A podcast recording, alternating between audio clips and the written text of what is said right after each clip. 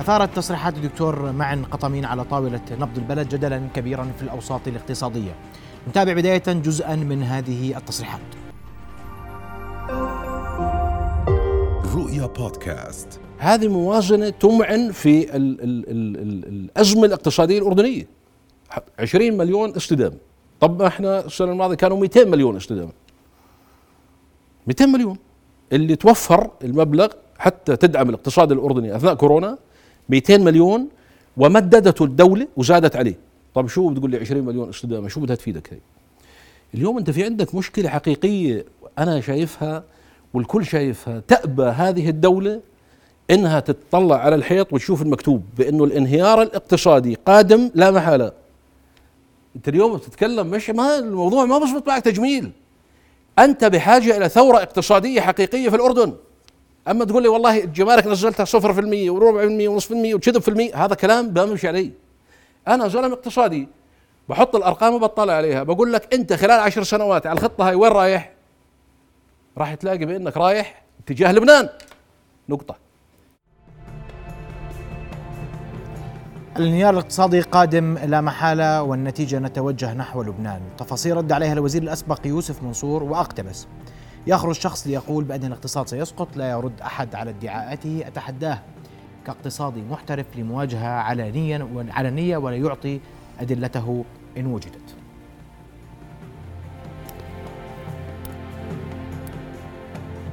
دعوة قدمناها للطرفين لتفنيد الجدل القائم ومن هنا أرحب بضيوفي الدكتور معن قطمين وزير الأسبق. مساء الخير دكتور.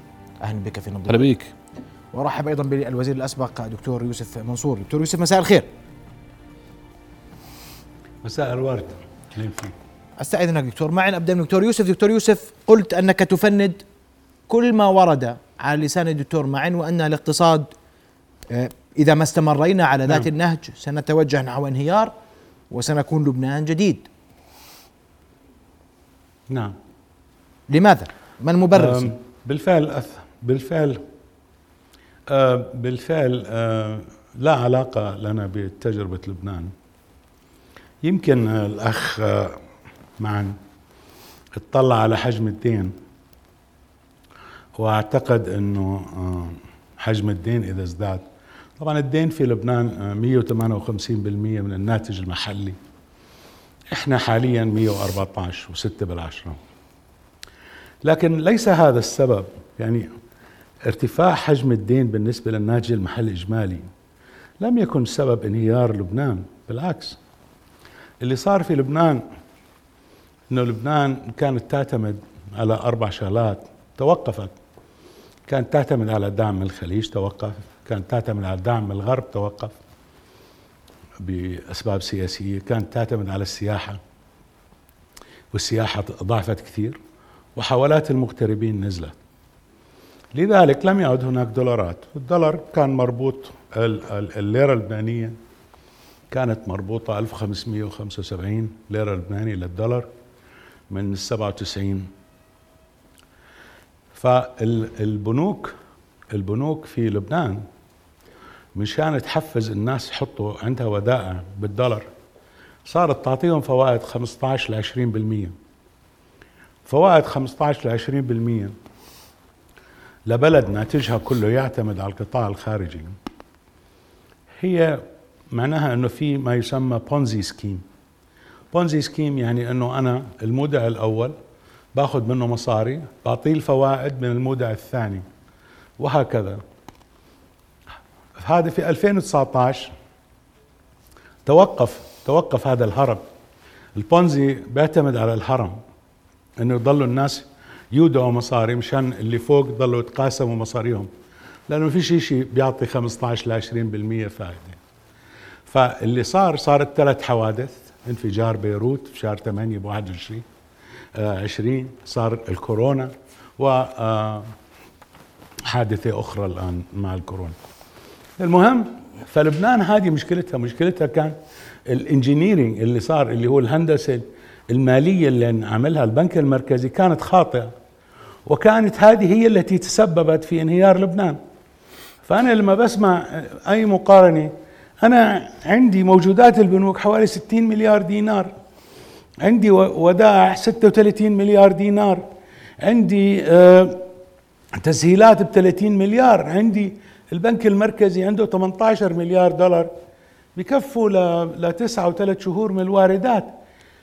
عندي آه، نسبة السيولة 136% آه، عندي كفاءة رأس المال 18 و3 بالعشرة بينما بازل بطلب منا 10 ونص. يعني أنا القطاع المصرفي عندي بخير والبلدي بخير. أنا بعدين لست دولة لست دولة تعتمد كليا على السياحة وتعتمد كليا على حوالات المغتربين كلبنان. لا لا لا. أنا دولة عندي السنة الماضية صدرنا 2.5 مليار دينار بس من قطاع التعدين من الفوسفات والبوتاس والسنة هاي بنتوقع 3.5 مليار. عندي تصنيف الائتماني من ال IMF إنه sustainable sustainable debt فما في ما في لم أرى أي داعي لدحش قصة لبنان بالأردن وهي خطرة جدا لأنه لا تفيد أحد يعني هاي مقارنة لا تفيد أحد لأنه قصة لبنان تختلف عن قصة الأردن كليا كليا. طيب. فكان هذا أحد الأسباب اللي أثارني وإذا بتحب بنحكي بعدين كمان عن الانهيار الاقتصادي. سأتحدث عن الانهيار الاقتصادي، لبنان اسمح لي. لحالها التشبيه فيها طيب. كان كان كان آه، برأيي آه، لم يصب فيها الدكتور. دكتور معن أسمع تعقيبك توصيفك للأردن بأنه لبنان هذا قادم إذا استمرينا على ذات النهج هذا تصنيف غير دقيق لأن المعادلة تختلف النظام المصرفي يختلف كل شيء يختلف. وجهة نظرك. بسم الله الرحمن الرحيم. الحديث اللي تحدثت فيه كان واضح. إحنا بنتكلم عن كنا عن موازنة 2022 وقلنا إذا استمر النهج هذا لمدة عشر سنوات إحنا رايحين على لبنان. ما قلناش رايحين على لبنان بكرة ولا بعده ولا بعد سنتين. وأنا مش فاهم وين الخلل. لبنان دولة محترمة. صار عندها مشكلة اقتصادية ناتجة عن الدين مش ناتجة عن أي شيء ثاني.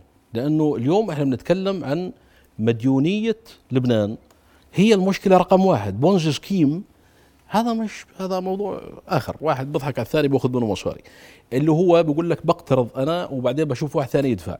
افتح موازنة التمويل للدولة الأردنية اليوم راح تلاقي Ponzi scheme نفسه.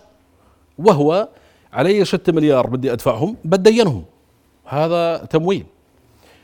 ليش بصير عندك هاي المشكلة؟ انت بصير عندك هاي المشكلة لأنه في عندك حجم مديونية كبير. أنا بدي أرجع شوية عشان الناس يعني بتقول لك مش معقول يعني لبنان بدي أقول لهم طيب ارجع شوي لورا ل 2019 متى بدأت مشكلة لبنان الحقيقية؟ بدأت مشكلة لبنان في 8 آذار 2020 عندما خرج وزير المالية وقال يا أخوان أنا مش قادرين نسد الدين. هنا بدأت الكركبة في لبنان. والكلام موثق اذا أنا بقدر أقارن الأردن 2019 مع مع لبنان 2019 منطق ما كانش عندهم مشكلة وما كانش في أزمة في لبنان. دولة ممتازة. الاعتماد على الخليج إحنا إجانا 6 مليار من المنحة الخليجية معتمدين على الخليج. هل معتمدين على دول ثانية؟ إحنا بيجينا معونة من أمريكا. يعني ما فيش فروقات كبيرة. فلما نطلع على لبنان والأردن ونقارن 2019 عدد سكان الأردن 2019 10 مليون لبنان سبعة. الناتج المحلي الإجمالي في لبنان 2019 51 مليار. الناتج المحلي الإجمالي في الأردن 44 مليار. يعني اقتصاد لبنان أكبر من اقتصاد الأردن. في 2019 وهذا بيعني أنه نصيب الفرد من الناتج المحلي الإجمالي في الأردن 4400 دولار. في لبنان 7583 دولار. 2019 إذا أنت قاعد في لبنان على الروشه وبتتأمل في 2019 هي هل حيصير عندهم مشكلة؟ لا. لأنه اقتصادهم قوي. بمعنى ناتج محلي إجمالي 50 مليار إحنا هون قاعدين بنتغنى في ال 40 مليار و45 مليار هم عند 50 و52 طيب اذا وين المشكلة؟ وحتى لو بدي أتكلم بالاقتصاد أقوى شوية وأحكي عن ال PPP يعني نصيب الفرد. من الناتج المحلي الاجمالي في تعادل القوة الشرائية PPP بتلاقي الأردن 10497 ولبنان 15179 مين أحسن؟ اقتصاديا لبنان. أنا وين مشكلتي؟ أنا ليش بحكي هذا الكلام؟ لأني بحذر بحذر من إيش؟ بحذر من موازنة مثل موازنة 2022 اللي فيها عجز كبير فيها دفع فوائد كبير موازنة غير تنموية إطلاقا وفي تراكم حتى لما تأخذ المؤشرات للثلاث سنوات القادمة لسه قاعدين بنقترض طب أنا اليوم إذا باخذ في نهاية 2019 بلغ الدين عندنا حوالي 43 مليار دولار. في نهاية 2021 حتى بدي أشوف أنا رايح على لبنان ولا لا. في 2021 بلغ الدين 50 مليار دولار. 7 مليار خلال قديش؟ سنتين. دين. في بداية 2018 أرجعك شوية كان 38 مليار دولار. يعني في أربع سنوات أنت ضفت دين على الأردن 12 مليار دولار. بمعدل كم؟ 3 مليار. سنويا. لو أفترض أنا لو أفترض بأنه هالثلاثة مليار بدنا نزيدهم كل سنة على الرغم أنه هاي السنة والسنة الماضية بتحكي قاعد في تزايد. معناته أنا بحكي عن كمان 30 مليار. وعندك 55 آه، هلا 85 دين لبنان في 2019 كان 90 يعني أنت شو؟ سيم سيم وإذا بقارنه مع الناتج المحلي الإجمالي أنا عملت معادلة بسيطة وممتعة. وللأسف الشديد يعني الواحد اليوم لما يتكلم مش قاعد يتكلم من فراغ. مش والله أتمنى إنه إحنا نصير زي لبنان اقتصاديا. لا طبعا. تارك حياته الواحد. وبشرح مشان يقول ما بدنا نوصل. على أي سيناريو اقتصادي سيء. لكن لما نيجي نتكلم ونقول قديش راح يكون في عندي أنا نمو ما كمان النمو اللي إحنا بنحكي عنه الاقتصاد بده ينمو 2% والحكومة في أحسن حالاته خلال الأربع سنوات الماضية نما 2% سنويا. غير سنة كورونا شلتها أنا ماينس 1.6 معناته أنت قاعد بتجيب ل 2% نمو معدل. والآن بتقول لي 2.7 إذا بشتغل على هذا النمو 2.7 معناته الناتج المحلي الإجمالي قاعد بينمو بشكل قليل جدا. والدكتور نفسه في أكثر من مداخلة. كان يتكلم عن إنه ما بصير النمو الاقتصادي ينمو أقل من النمو السكاني. طيب. دكتور يوسف أسمع تعقيبك تفضل. المقارنة مقارنة موازنة مقارنة اولا قدرة الدولة على يعني التحمل. الدكتور فضل. الدكتور دكتور ما حكى عن شغلات كثيرة أول. أه حجم اقتصاد لبنان كونه أكبر من حجم اقتصاد الأردن إذا بترجع كمان لسنوات قبل كان أه فعليا أه دخل المواطن في لبنان ضعف دخل المواطن في الأردن. والآن صار 150% يعني يعني مرة ونص. فالاقتصاد اللبناني في تراجع. وما بنقدر نقول إنه أقوى من الاقتصاد الأردني لأنه اقتصاد منكشف منكشف خارجيا كليا. ما فيش فيه صناعة. لبنان أول دولة خصخصت فيها البريد لأنه ما فيها ساعي بريد حكومي. مؤسسات اللبنانية الحكومية ضعيفة. يعني الحكومة ضعيفة أحزاب فيها مسلحة التعطل فيها. يعني أنا أنا اشتغلت في لبنان وكنت مستشار في شغلات الجمارك. تتفتش بالجمارك ثلاث مرات في البورت في المينا. فأنك يعني أنك تاخذ بس حجم الاقتصاد ككل وتقول إنه أكبر فهو أقوى هذا يعني مش صحيح لأنه ما في أساسيات الاقتصاد لدى لبنان.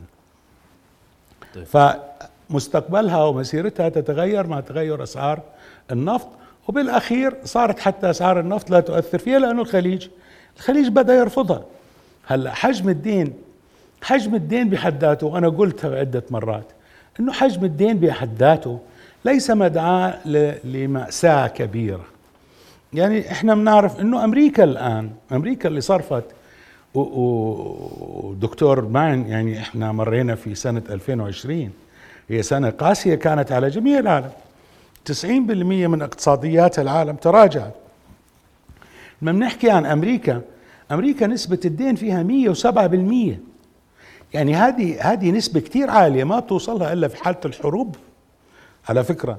فنزويلا 214 سنغافورة اللي سنغافورة اللي الكل بيتمنى يكون زي سنغافورة نسبة الدين فيها 110% لبنان نسبة الدين 158 اليابان اليابان الدولة الصناعية الرائد 238%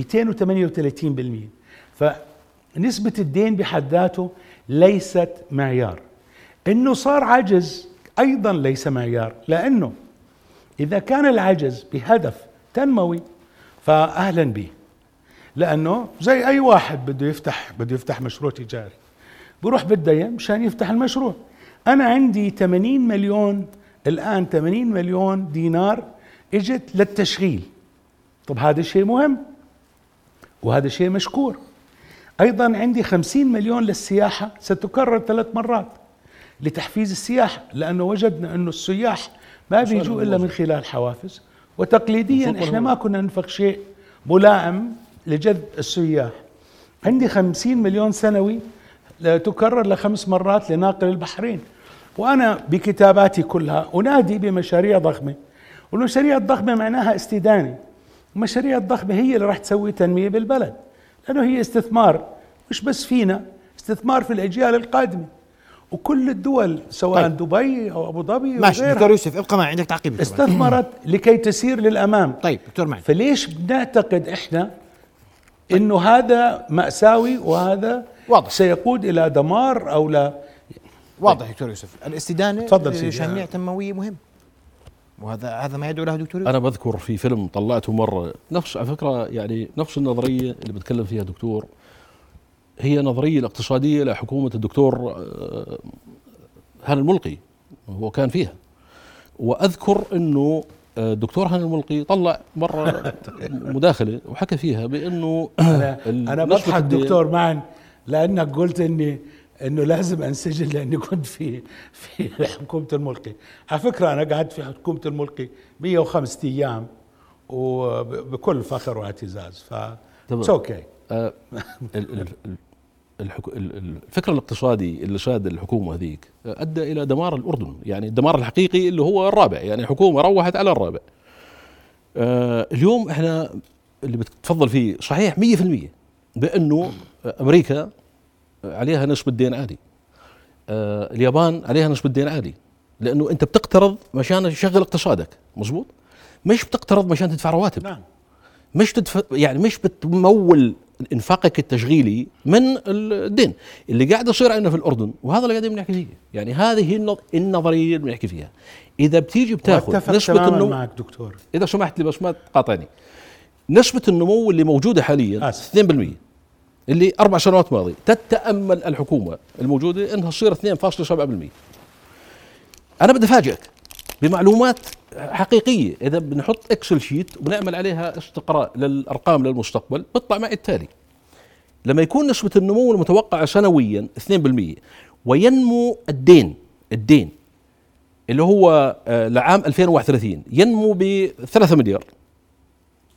معناته أنت بتحكي نسبة الدين للناتج المحلي الإجمالي حتوصل 198% شو رأيك؟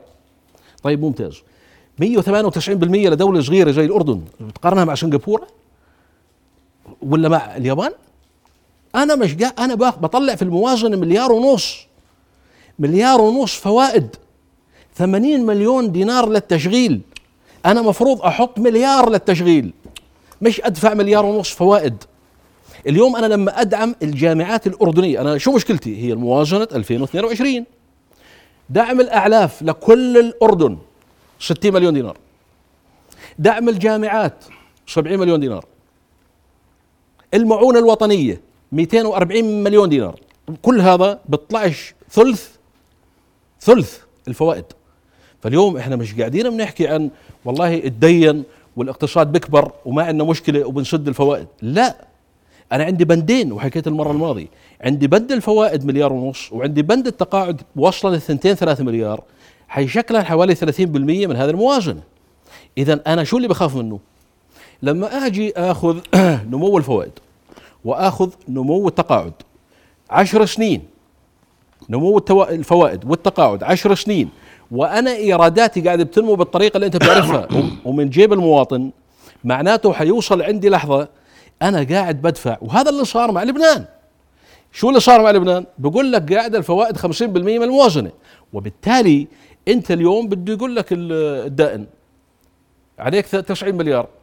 السنة هاي الفوائد مش مليار ونص أربعة ادفع. راح تقول له ما بقدر أدفع. راح يقول لك آه ما بتقدر تدفع. معناته أنت عندك مشكلة. التصنيف تبعك بصير غلط ببطلوا يقرضوك. بصير هاي مشكلة لبنان. مشكلة لبنان الحقيقية هو الدين. طيب. مش الاقتصاد. اقتصادهم قوي بس الدين أكبر من الاقتصاد. طيب. أنا ضيوف الكرام راح أنتقل لموضوع نهج. أخي محمد. تفضل سيدي. أخي محمد. تفضل دكتور يوسف. بس ملاحظتين بالله. تفضل. النمو الاقتصادي خليني بس ألفت انتباه آه، الدكتور والمشاهدين. إنه النمو الاقتصادي اللي بيحكي عنه اللي هو نمو حقيقي. 2.7 بالعشرة. لكن إحنا بنحكي لما بنحكي عن الموازنة بنحكي عن النمو الاسمي. النمو الاسمي يضاف للنمو الحقيقي.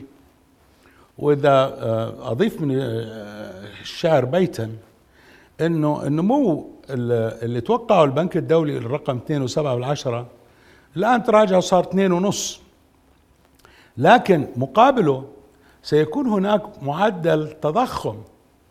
متوقع كان حوالي 2.5 يعني النمو راح يكون حوالي 5%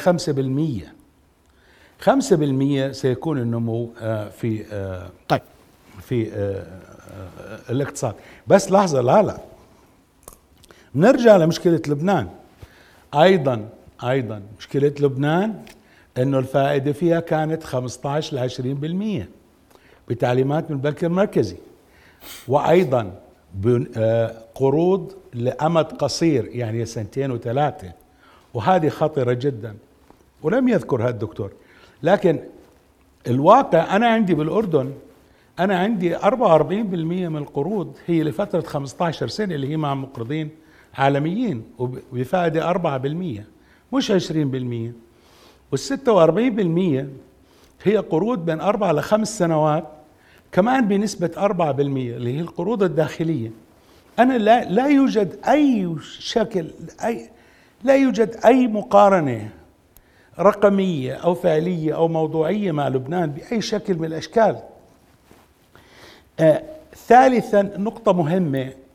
يعني الدكتور بيقول إنه خفف النفقات خفف النفقات الجارية. صحيح إحنا صار عندنا زيادة في الإنفاق على التعليم 100 مليون دينار. نفقات الجارية ارتفعت نتيجة زيادة الرواتب. لكن لا تستطيع أن تحقق نمو أنا أفضل إنه لو الإنفاق راح لنفقات رأسمالية أكثر. لكن أيضا لا لا تستطيع أن تنكمش النفقات الجارية بشكل كبير لأنه بتصير موازنة انكماشية.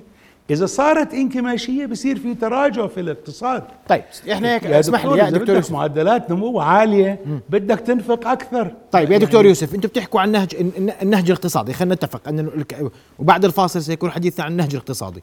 النهج الاقتصادي الم- الم- المتبع حاليا وفق وجهه نظر الدكتور معن يؤدي لانهيار اقتصادي. هذه وجهة نظره إذا ما استمرينا على هذا النهج لسنوات طويلة. سأسمع وجهة نظركم بعد فاصل قصير حول هذا الموضوع.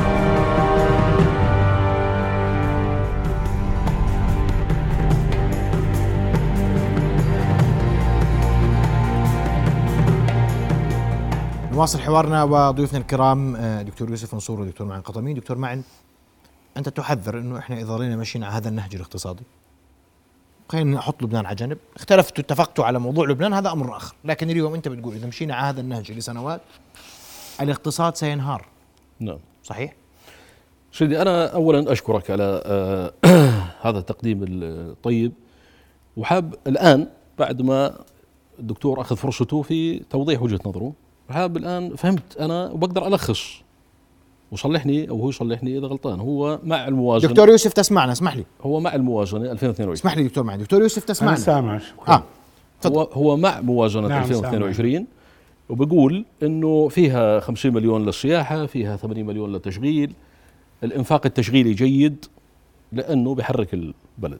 أنا بدي إذا سمحت لي اخ محمد ترجع على سبب وجودنا في الحلقة هاي اللي هو ال post الأساسي اللي الدكتور آه، يوسف حطه على الفيسبوك عنده. مم. ممكن؟ موجود. تفضل. أشوف. يعني شوف آه، آه، اولا ال post خلينا نقرأه مع بعض. بيقول لك يخرج شخ- شخص ليقول بأن الاقتصاد سيسقط.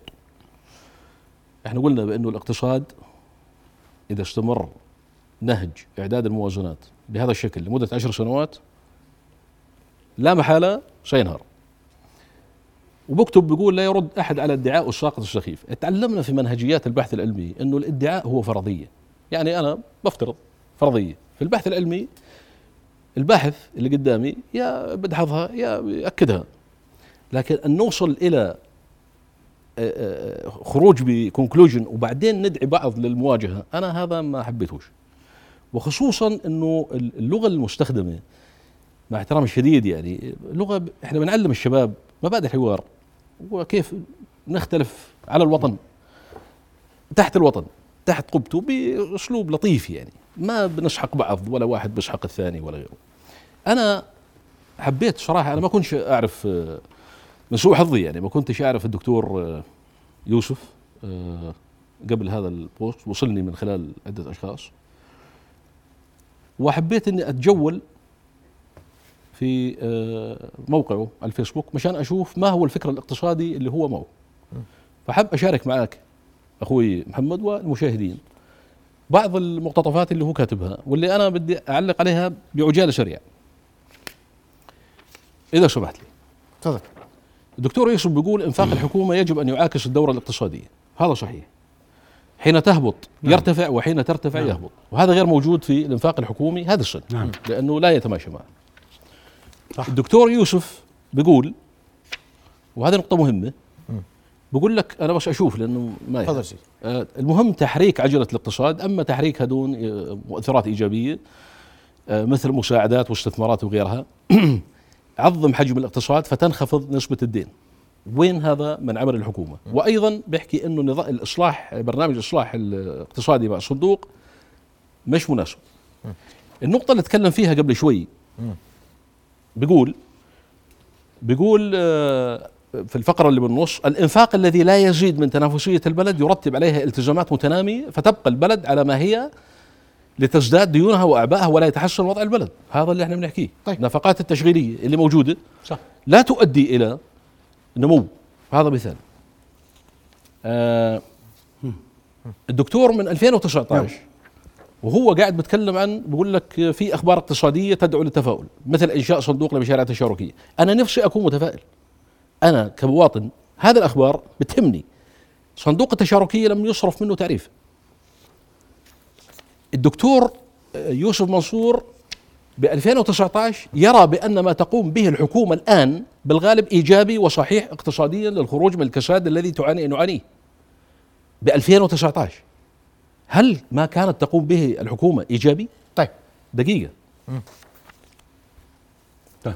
الدكتور بتكلم عن أجاوب أنا ولا؟ راح أجاوب دكتور يوسف. طبعا ستوضح كل المعلومات. بتكلم عن آه موازنه 2019 لأنه إحنا بنتكلم عن نهج الموازنات موازنه 2019 اللي هي آه، ب 2020 لما خطاب الموازنه بيشير لكلمه آه، أو آه، مقال بقول لك السياسة الانكماشية ضربت الاقتصاد أعتقد أننا على النهج الصحيح.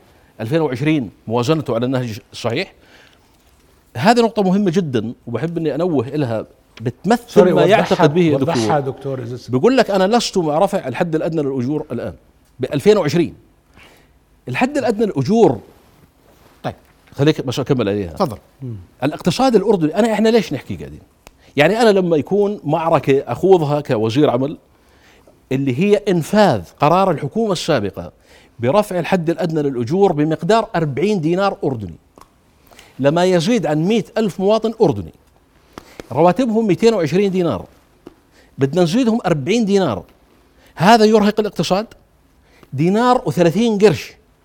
الدكتور يوسف يعتقد بأنه هذا غير صحيح. وهذا مش مع الاقتصاد. وهذا ليس مع التنمية. وهذا قاعد بيثقل كاهل الشركات. بينما الدينار و30 قرش ياخذها شاب بوقف معك ثمان ساعات في اليوم. بينما بعض الكتبة المترزقين اللي واقفين مع الحكومة رايحين جايين كل ما واحد يطلع يحكي له كلمتين بسلخك مقال مدفوع الأجر ويقول لك شعبويين اللي قاعدين بتقاضوا أكثر من 20 و30 ألف دينار. وإذا بتروح على كشوفات بتلاقي اسمهم في 20 مجلس إدارة. هذولا يأخذوا 20 ألف دينار مشان يسوقوا قرارات الحكومة. ومواطن أردني راتبه 220 دينار. ما تزيدوا ليرة و30 قرش. طيب. أنا بتكلم اسمح لي بس أنهي. آه. أنا اللي قاعد بتكلم عنه اليوم. نهج اقتصادي. الدكتور يوسف يرى بأنه ادعائي بأن الاقتصاد سينهار إذا استمرينا على هذا النهج. هو نفسه يرى بأن النهج الموجود حاليا هو نهج جيد. ولكن هناك مشكلة. إذا استمرينا واحد زيي يحكي وغيري يحكي ونبه الناس ويقول لهم يا إخوان اطلعوا على الكتاب على الحيط. إذا بتمشوا بهذا الاتجاه راح تصير المديونية تبعتك 50 و60 و70 مليار. هذا غلط؟ هو قاعد يقول هذه الموازنات جيدة. إذا جلالة الملك نفسه بيطلع برسالة ملكية وبيقول يا إخوان هناك مشكلة. هناك مشكلة اقتصادية. المشكلة الاقتصادية اللي عبر عنها ليش يطلع جلالة الملك يتكلم عن مشكلة اقتصادية؟ ما في حكومة تحل مشكلة اقتصادية. لأنه مدرك بأنه هذه الحكومة والحكومات التي سبقتها غير قادرة على اجتراح حلول. واضح. دكتور يوسف ردك براحتك أرجوك. وقتك الكامل تفضل. اولا اولا آه، دكتور معن أنا لست عضو في أي مجلس إدارة. ما بتكلم عنك. حكومي. وضح له لو سمحت إنه أنا ما بتكلم عنه. ولا آه معلش بدون بدون يعني مقاطعة ارجوك دكتور معين. تفضل دكتور يوسف. أكمل. نعم. ولست ولا أترزق من الحكومة في شيء سوى آه، راتب التقاعدي. ف ولست شعبوي بأي شكل من الأشكال. وتاريخي أنا يعني إذا بترجع بتلاقي لي فيه فوق ال 3000 مقال بالعربي وبالإنجليزي من ال 96 ولا أخاف في الحق لومه لائم دكتور يوسف فقط للتوضيح دكتور معني يوضح لك أنه لا يغصبك في هذا الكلام وهو معني بمن قصد و... نعم ويتحمل نعم. مسؤولية من قصد وما حد ما تحدث نعم وصلت شكرا شكرا شكرا بس أنا حبيت للمستمعين عشان ما حد يفكر إنه أنا لما رديت على الدكتور معن كنت يعني حدا دافع لي أو لا سمح الله جيبتي نظيفة وبضل قرشي نظيف دائما كنت لم أكن مع رفع الحد الأدنى للأجور وكان وقتها معالي الدكتور وزن كان وزير عمل. واعتقدت في حينها أن القرار خطأ وذلك لأسباب اقتصادية محضة عادة.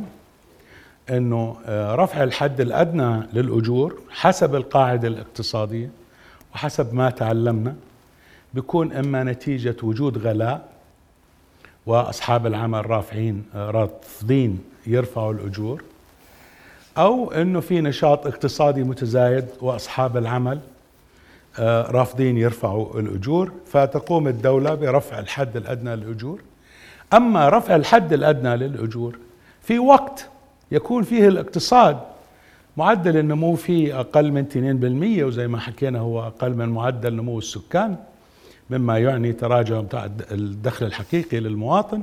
فهذا برأيي كان خطأ لأنه الدواء في غير وقته غلط. وهي عبارة بستعملها دائما أنه رفع الحد الأدنى للأجور ببين في الوزير إنه أفلح وإنه عمل شيء ممتاز لكن هو أثقل كاهل صاحب العمل أيضا لأنه إحنا بنطلع على الاقتصاد ككل وليس ليس العامل نطلع على سوق الإنتاج سوق العمل سوق المال سوق النقد. آه نهج موازنة 2019 أي موازنة؟ أي وأي موازنة؟ الدكتور والحكي للجميع. لن نستطيع لن نستطيع أنه صار لنا 100 سنة نتصرف بهذا النهج. صار لنا 100 سنة نتصرف بطريقة هذه لن نستطيع في يوم وليلة أن نصلح كل الأمور. فلماذا نقفز إلى نتائج مرعبة؟ أنا لما أكون عندي مليون واحد بيتابعني على الفيسبوك مليون شخص فولورز على الفيسبوك لحالها.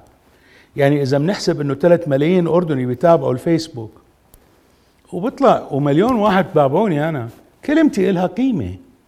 يعني لما بقول إنه الاقتصاد متجه هيك الناس تسمع.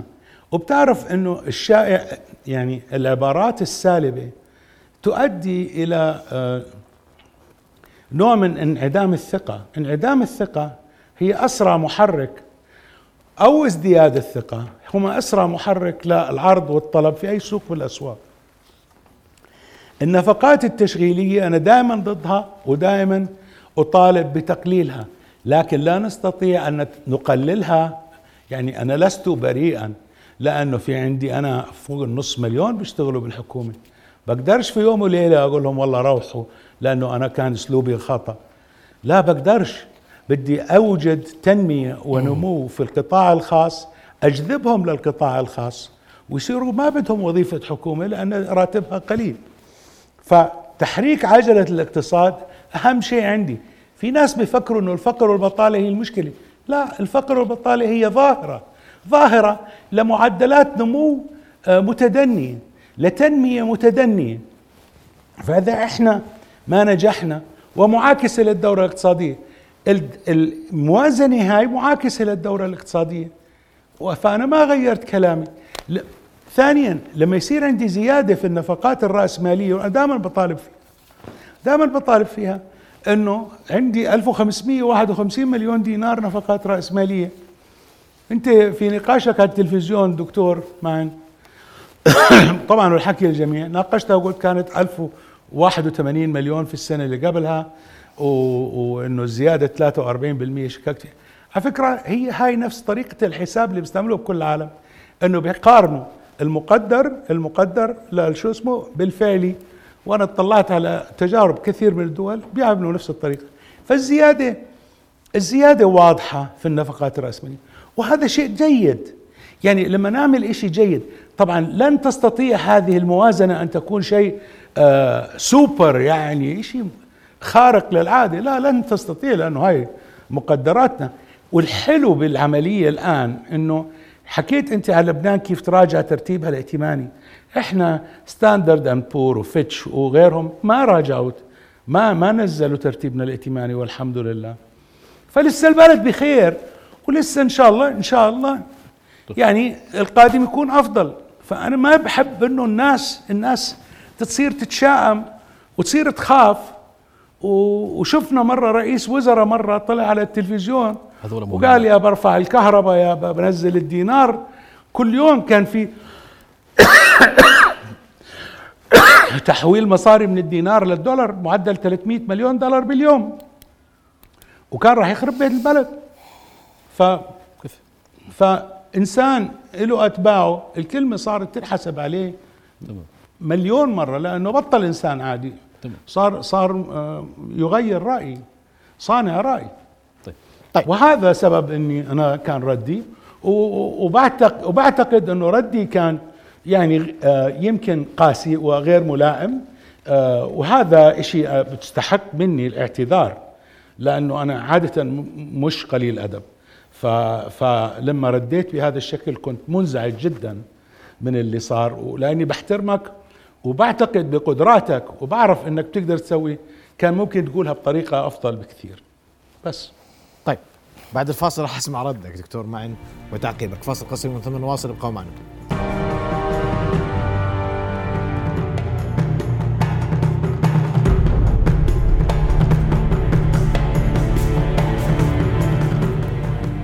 نواصل حوارنا وضيوفنا الكرام. دكتور معن أوضح الدكتور يوسف آه، تفاصيل ما ذكرت.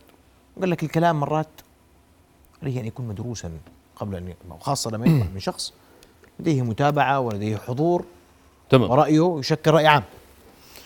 أنا تقريبا أخوي محمد والحديث للجميع خلال الأربع سنوات الماضية ما قلت كلمة واحدة مش مدروسة ولا حرف. وهي الأرشيف موجود على الفيسبوك وعلى اليوتيوب وفي كل مكان. أنا إذا أقول شيء بكون عارف أنا إيش بحكي. أنا بقعد أدرس الموضوع أسبوع أسبوعين وثلاثة وأربعة وخمسة وستة. تفضل فيه الدكتور يوسف منصور بيقول لك الكلمة محسوبة عليك وعندك مليون متابع على الفيسبوك وهو عنده متابعين. أنا بحب أشارك معك هذول كمان مرة. إذا سمحت لي. بإمكانك تستعرضهم الكاميرا ما اخذتك ما أنا بطل أعرف أقرأها. أعطيني يا سيدي هات أصير أقرأ أقرأ الممحي. تفضل. الدكتور يوسف منصور في لقاء على أخبار البلد شو بيقول؟ بيقول الناس باعت املاكها لتعيش. طريقة تشجيعنا للاستثمار تقليدية اقتصادنا لا يتعدى أرباح كوكاكولا. هذا إيجابي ولا سلبي؟ هذا قديم. أنا أنا برض ما في قديم وجديد. هذا واقع هذا واقع. هذا اللي, واقع اللي بتكلم فيه الدكتور يوسف هذا بيقول لك أرقام لازم حقيقية. صحيح. انت لازم تكون كلامك محسوب مثل ما أنا كلامي محسوب يفترض كلنا يكون كلامنا محسوب طيب. الدكتور يوسف ب لا، ما أنا حكيت 2021 أشياء اسمح لي واقعية والله. دكتور. والله اسمع أنا ما أنا ما قاطعتك. اسمح لي. الدكتور يوسف بيقول في 29 3 2021 بعد 13 شهر لم نتعلم شيء. خايف يصير فينا زي الأزمة المالية العالمية. 13 سنة ولا زلنا فيها والناس طلعت بعد سنة. من حقه يخاف ومن حقه يعبر عن رأيه. اللي بعديها لو سمحت. تفضل. عشر سنوات ركود وإجراءات ب 2020 أه بحاجة ماسة للتعديل موازنة دخلت العالم بعجز كذا وإغلاق اقتصادي ولسه بتتفلسف بحكي عن واحد. اليوم يا دكتور إحنا كلنا اولا الفضاء اللي موجود ما بيخفي المشاكل إحنا نتميز في الأردن. يعني اليوم قاعدين بيتكلموا عن الإشاعات وبتكلموا عن الإدعاءات. وبتكلموا عن الدول اللي قاعدة من ابصر من وين قاعدين بيثيروا فتن إحنا مواطنين أردنيين. لما نيجي نحط الحجة ونقول هذا رأينا العلمي ونفتح الحوار ونتحدث مع بعض لا يوجد خلاف فيه. كل العالم إذا بتتفضل بتتفرج بتشوف البرلمان الإنجليزي على سبيل المثال بيقطعوا بعض فيه. وكل واحد فيه فيهم بيحط وجهة نظره وبيقول إحنا نعتقد بأنه سياستكم هذه بالنسبة للرعاية الصحية فاشلة. اليوم أنا لما يكون أول امبارح على طاولة آه، رؤية رئيس لجنة الصحة والنيابة آه، الصحه والبيئة بيقول بأنه مديونية الدولة مديونية الحكومة. وقال لك إياها محمد بيك فريد حداد. نعم. لما قال لك ال- الحكومة مديونة ل- بصندوق الائتمان الصحي بخمس نص مليار. ولا هي محسوبة في الموازنه ولا هي محسوبة في الدين. هذا مكاشفة. اليوم اللي بتسمع الحوارات اللي بتتم في مجلس النواب ولما يجوا أعضاء المجلس المحترمين وقعدوا ال- الحكومة وناقشوهم بكل شفافيه لما يطلعوا النواب إحنا اليوم مش متخبين إحنا دولة محترمة عندها فعلا في شغلات إيجابيات لكن أنت بتروح على دكتور العيون بيقول لك اسنانك حلوة؟ أنا مش وظيفتي أقعد أبين لك ال- الإيجابيات أنا كمواطن ربنا سبحانه وتعالى أطلعني على هالعلم اللي أنا بفهم فيه الاقتصاد والاستثمار. مكنني إني آجي أحكي مع الحكومة وأقول يا إخوان واحد اثنين ثلاث. ليش الناس تخاف؟ اليوم تفضلت وتكلمت دكتور عن البنك المركزي والوضع المالي الأردني. أنا أتشرف بإني أكون من موظفي البنك المركزي في ال 91 وعملت فيه ونص الموجودين أصدقائي وهي المؤسسة الأردنية ال- الأهم اللي أنا بعتز فيها ودائما بتكلم عن إيجابياتهم. ودا وأنا مدرك مثلك بأنه القطاع البنكي الاردني ودرست بجامعة موتا اللي أنا درست فيها كمان. وأنا درست في جامعة مؤتة ودرسنا بنفس الجامعة أنا درسنا. في نفس الجامعة سيدي. فالنقطه الرئيسية أنه نعتز بالنظام المصرفي الأردني نعتز بالبنك المركزي الأردني نعتز بشغلات كثيرة في الأردن لكن مواطنتي تحتم علي أنه أنا أحط وجهة نظر وأتعب عليها وأقدمها طيب. بشكل محترم. أنا ما كملت. لا بدي ما هو بدي عشان أوزع الوقت. ما أنا لسه ما ما جاوب برجع لك سيدي برجع لك ماشي. دكتور يوسف. معلش دكتور يوسف تفضل. إذا بدك باقي الوقت دكتور معن لا يا سيدي تفضل دكتور يوسف أرجوك. أنا دوري إني انسق الوقت. منكم تفضل يا سيدي معلش أشكرك. طيب. دكتور يعني كل الأمثلة اللي تفضلت فيها بالنسبة لكتاباتي أنا دائما محلل ولا أكتب توقعات. لا أكتب توقعات. فأنا أكتب دائما بالأرقام وبالتحليل. ما بعرف إذا بتتذكر لما درسونا أحصاء قالوا إذا أردت أن تتوقع فتوقع كثيرا. زي نوستراداموس يعني توقع لك 4000 توقع واحد منهم بزبط. آه يا سيدي أنا مبسوط كثير من رؤية. مبسوط إنه جمعونا مع بعض. مشان نعطي فرصة للناس إنه يسمع الرأيين. و وطبعا أنا لو ما بيهمني رأيك ما كان عقبت عليه. وأظن بهم ناس كثير في الأردن. ونتمنى نتمنى إنه التنبؤات تكون إيجابية للمستقبل. لأنه في تحسين عم بصير. صحيح هو بطيء. لكن أي عملية تغيير تحتاج إلى 30 سنة. لكي تقلب اقتصاد. ما بتصير بيوم وليلة. لا دبي صارت بيوم وليلة ولا إيرلندا ولا سنغافورة ولا ماليزيا ولا دول العالم كلها اللي نجحت في التغير. أخذت بس أنا لسه بختلف معك. بقول إنه هاي الموازنة كانت خطوة في الاتجاه الصحيح. هي خطوة صغيرة مش خطوة كبيرة. وحضرتك بقول لا إنه هي خطوة مش بالاتجاه الصحيح. أو يا سيدي رأيين مختلفين. ودائما الاقتصاديين بيختلفوا مع بعض. إحنا يعني لازم نعمل أنا وياك برنامج هيك دائما نناقش قضايا. لأني استمتعت بالنقاش. شكرا طيب. لك. شكرا لرؤيا. تفضل دكتور معين إذا عندك تعقيب. تفضل. شكرا أخي محمد. سيدي ابقى معنا دكتور يوسف اسمح لي إذا في تعقيب للدكتور معين واذا عندك عليه تعليق. أنا, أنا أتفق مع الدكتور في موضوع الإحصاء والتوقع. ب- لكن العلم الأهم اليوم واللي كل دول العالم قاعدة بتركز عليه هو استشراف المستقبل. اليوم إحنا بنطلع على اتجاهات التغيير والكلام أيضا موجود في الرسائل الملكية اللي قاعد بيقول هناك تغيرات وتوجهات مستقبلية معروفة. إذا إحنا ما واكبناها راح يكون عندنا مشكلة. اليوم الدول يعني بدي أقتبس لك الجمله اللي بتقول علينا إن نفكر من ال- الرسائل الملكية. بتقول آه نحتاج أن نحدد وننفذ خطط فاعلة لجذب الاستثمارات الخارجية تحفيز الاستثمارات ووضع خارطة طريق في سقوف زمنية معالجة السلبيات هدفنا اغتنام الفرصة ومعالجة الخلل. اليوم إذا ما استشرفت المستقبل أنا شو بقدر أسوي؟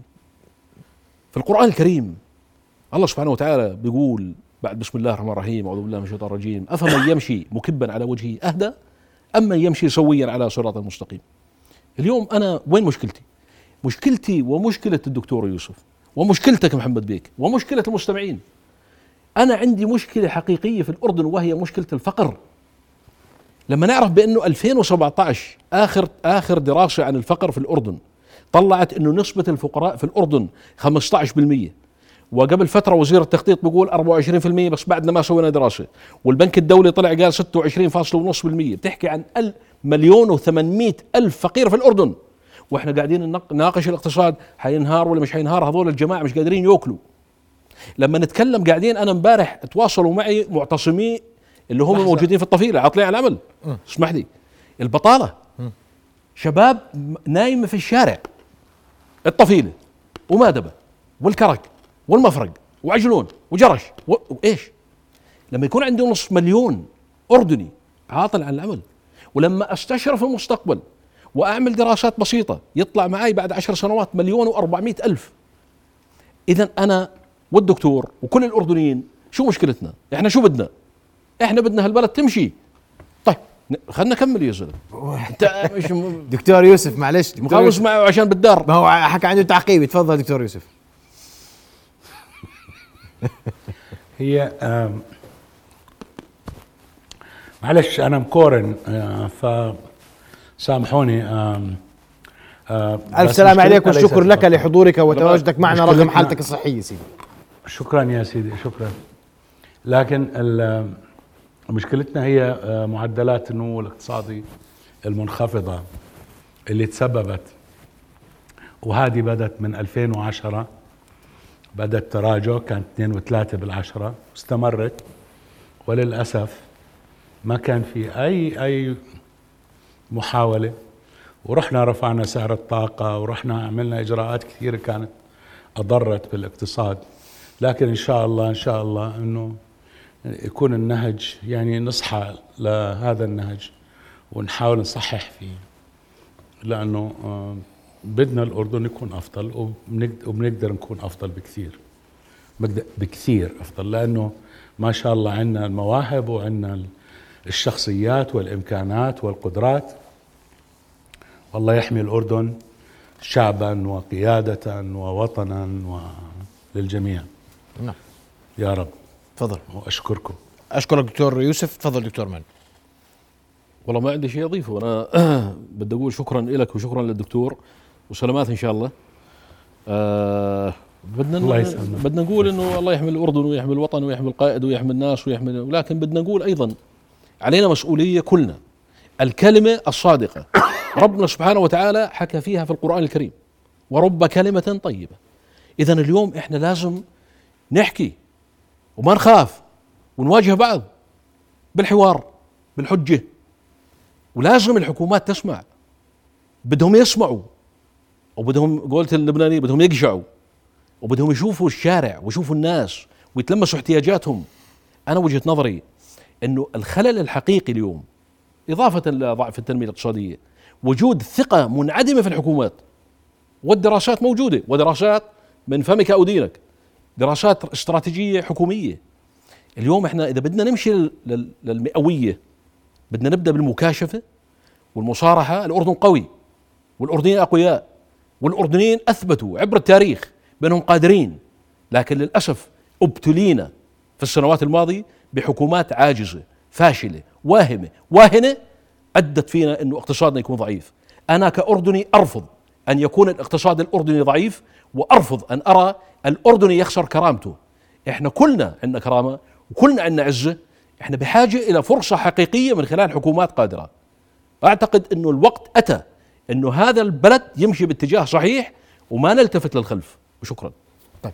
بدي أشكركم دكتور معن ودكتور يوسف. أشكر حضوركم معنا الليلة. دكتور يوسف شكرا جزيلا لتواجدك رغم العارض الصحي الذي ألم بك وألف سلامة عليك.